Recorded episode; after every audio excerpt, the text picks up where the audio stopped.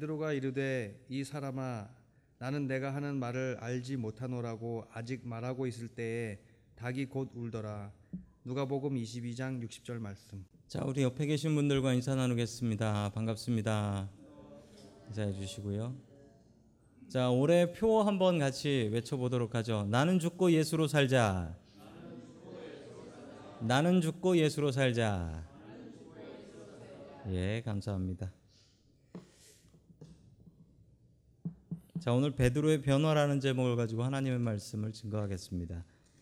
어, 특별히 이 말씀은 우리 남성교 회원님들에게 주시는 하나님의 말씀입니다.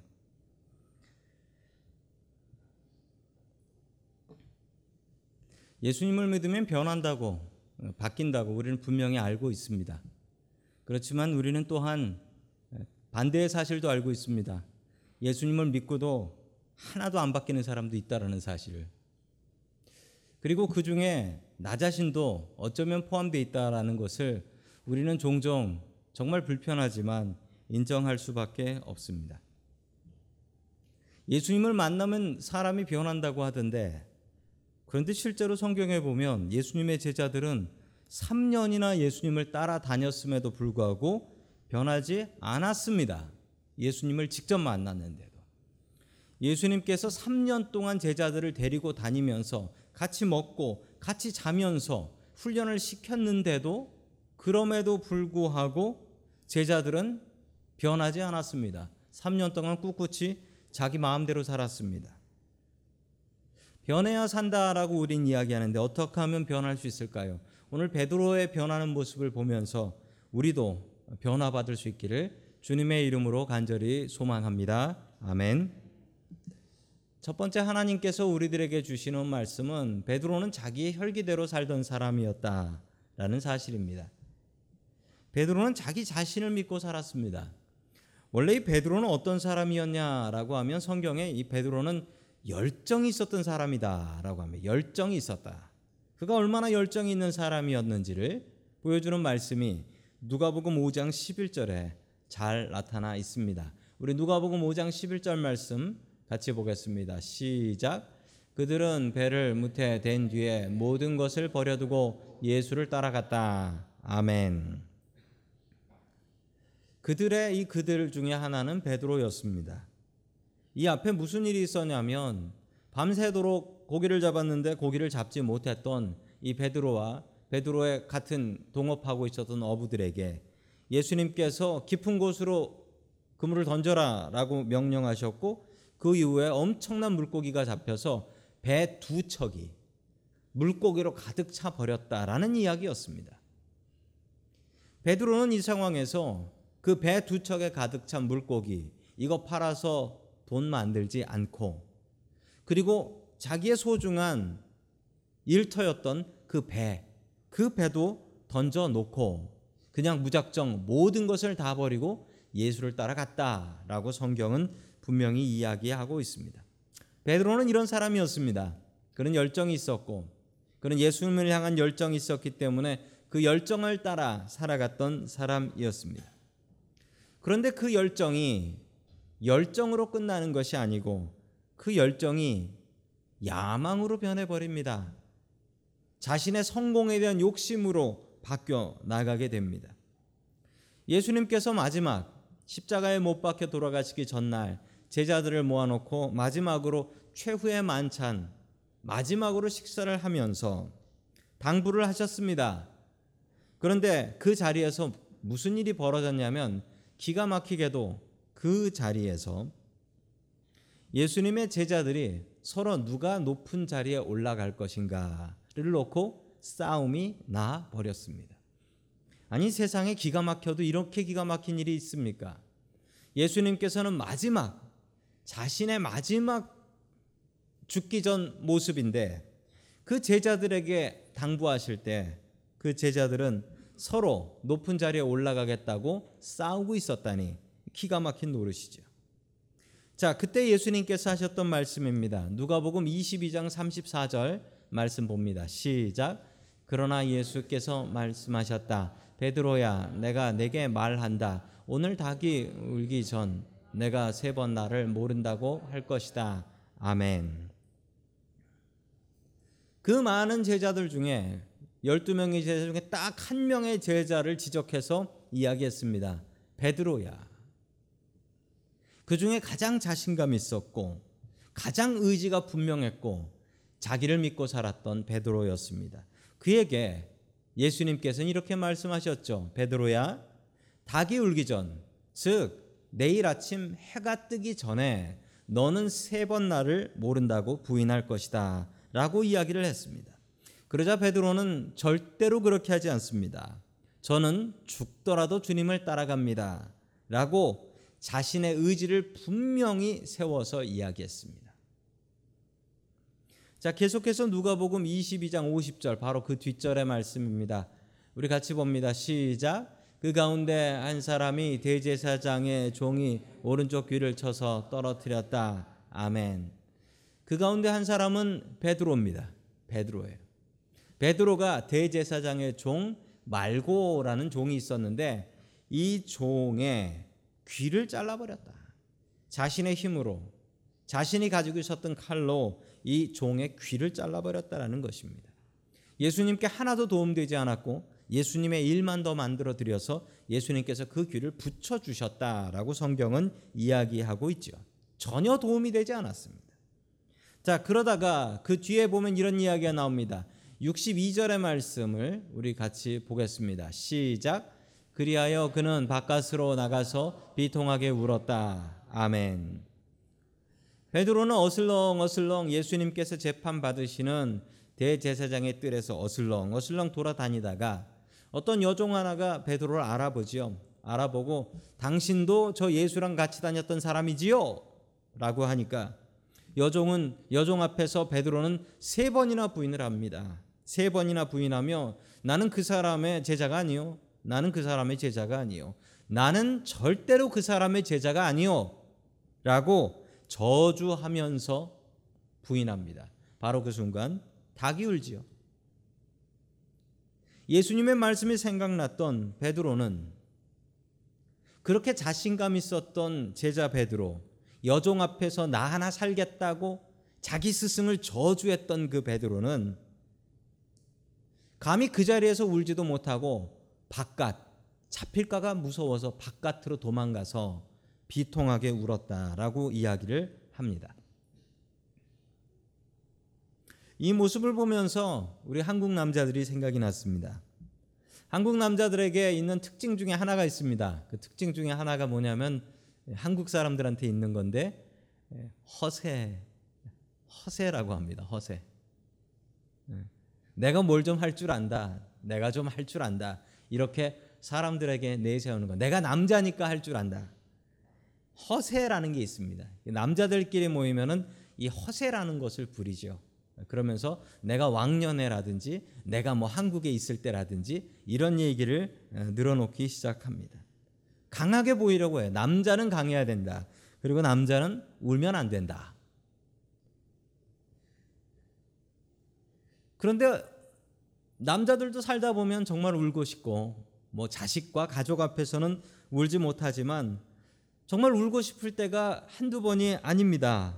저뿐 아니라 많은 남자분들이 그런 마음을 가지고 있으실 것입니다.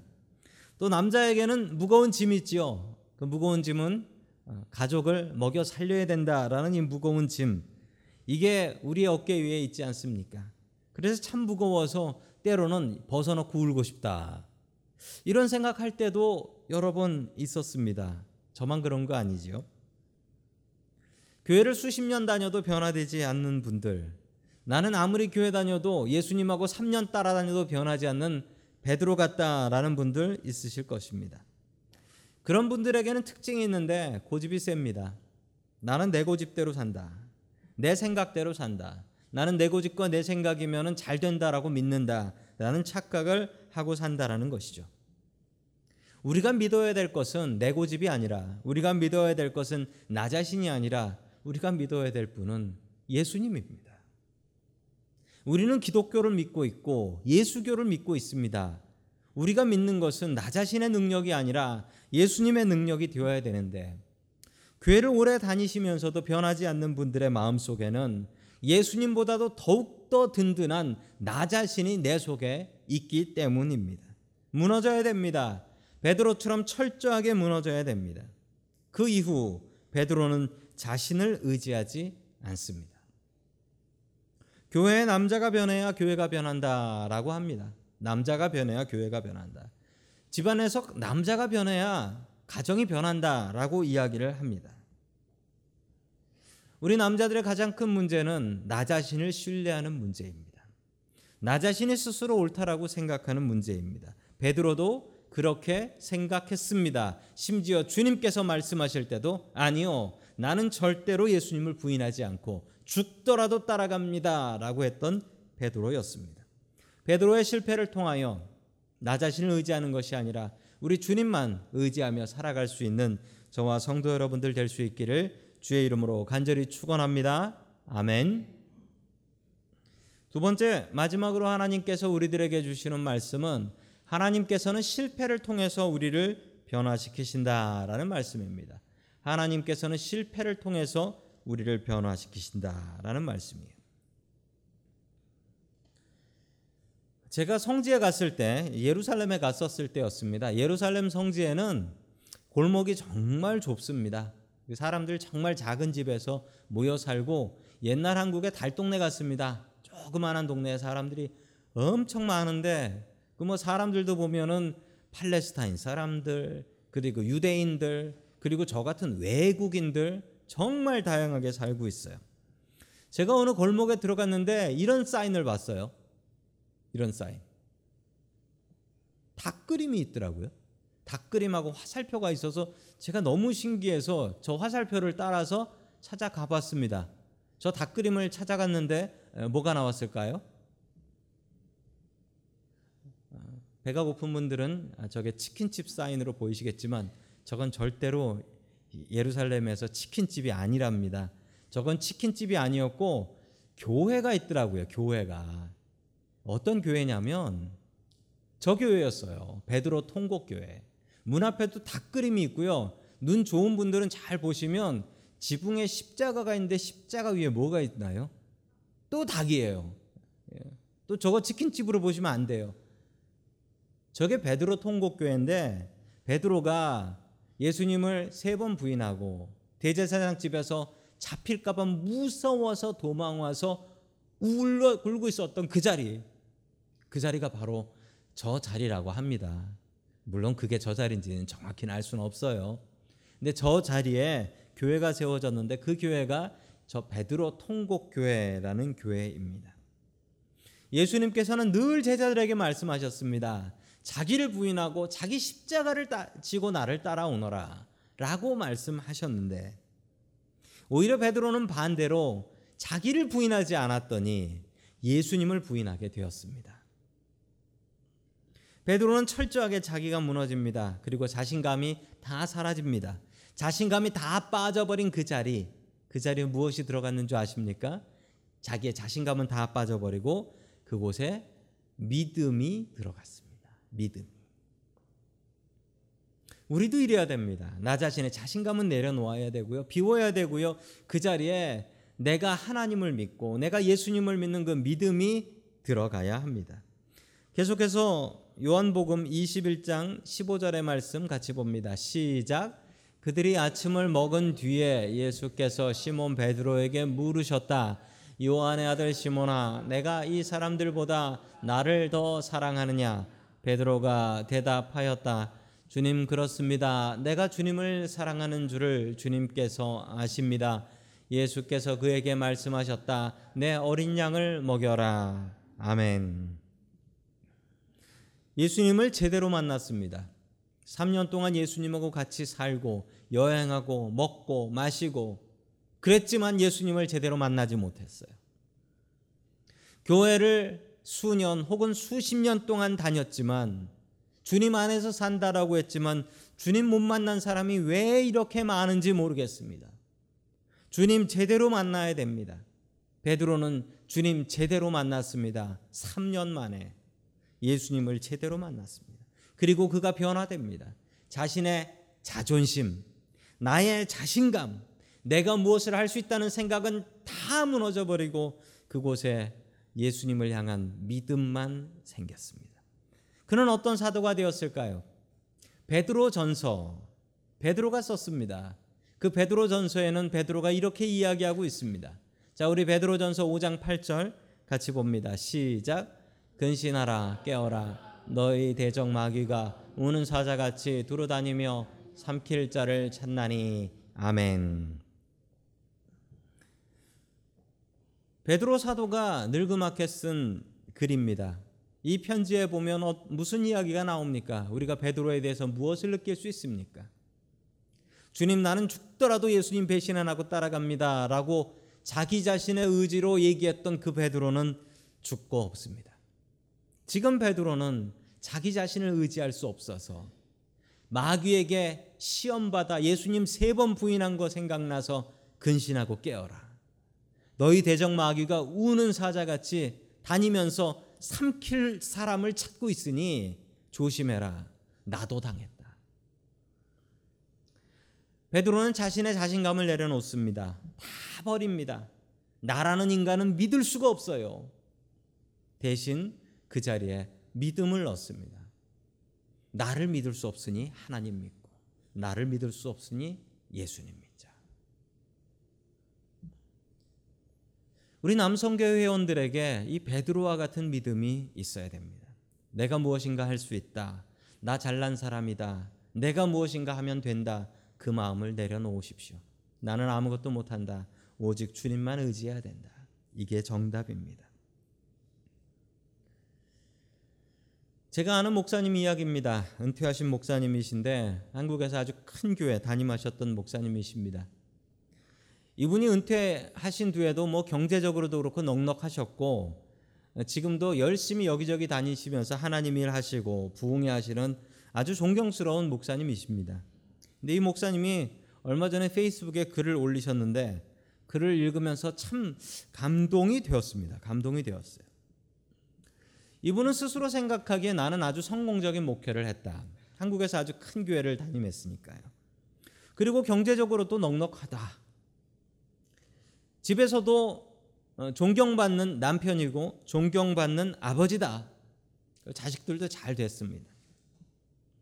그런데 이분이 무엇을 고백하셨냐면 제가 작년에 아내하고 별거할 뻔했습니다. 나이 들어서 할아버지 되어서 아내하고 별거할 뻔했습니다. 그러면서 고백을 하시는 참 어려운 고백을 하셨어요. 본인 스스로 생각하기에 나 자신은 아무 문제도 없고 나는 존경받을 만한 사람이고 나는 괜찮은 사람이라고 생각했었는데 그건 나만의 착각이었습니다.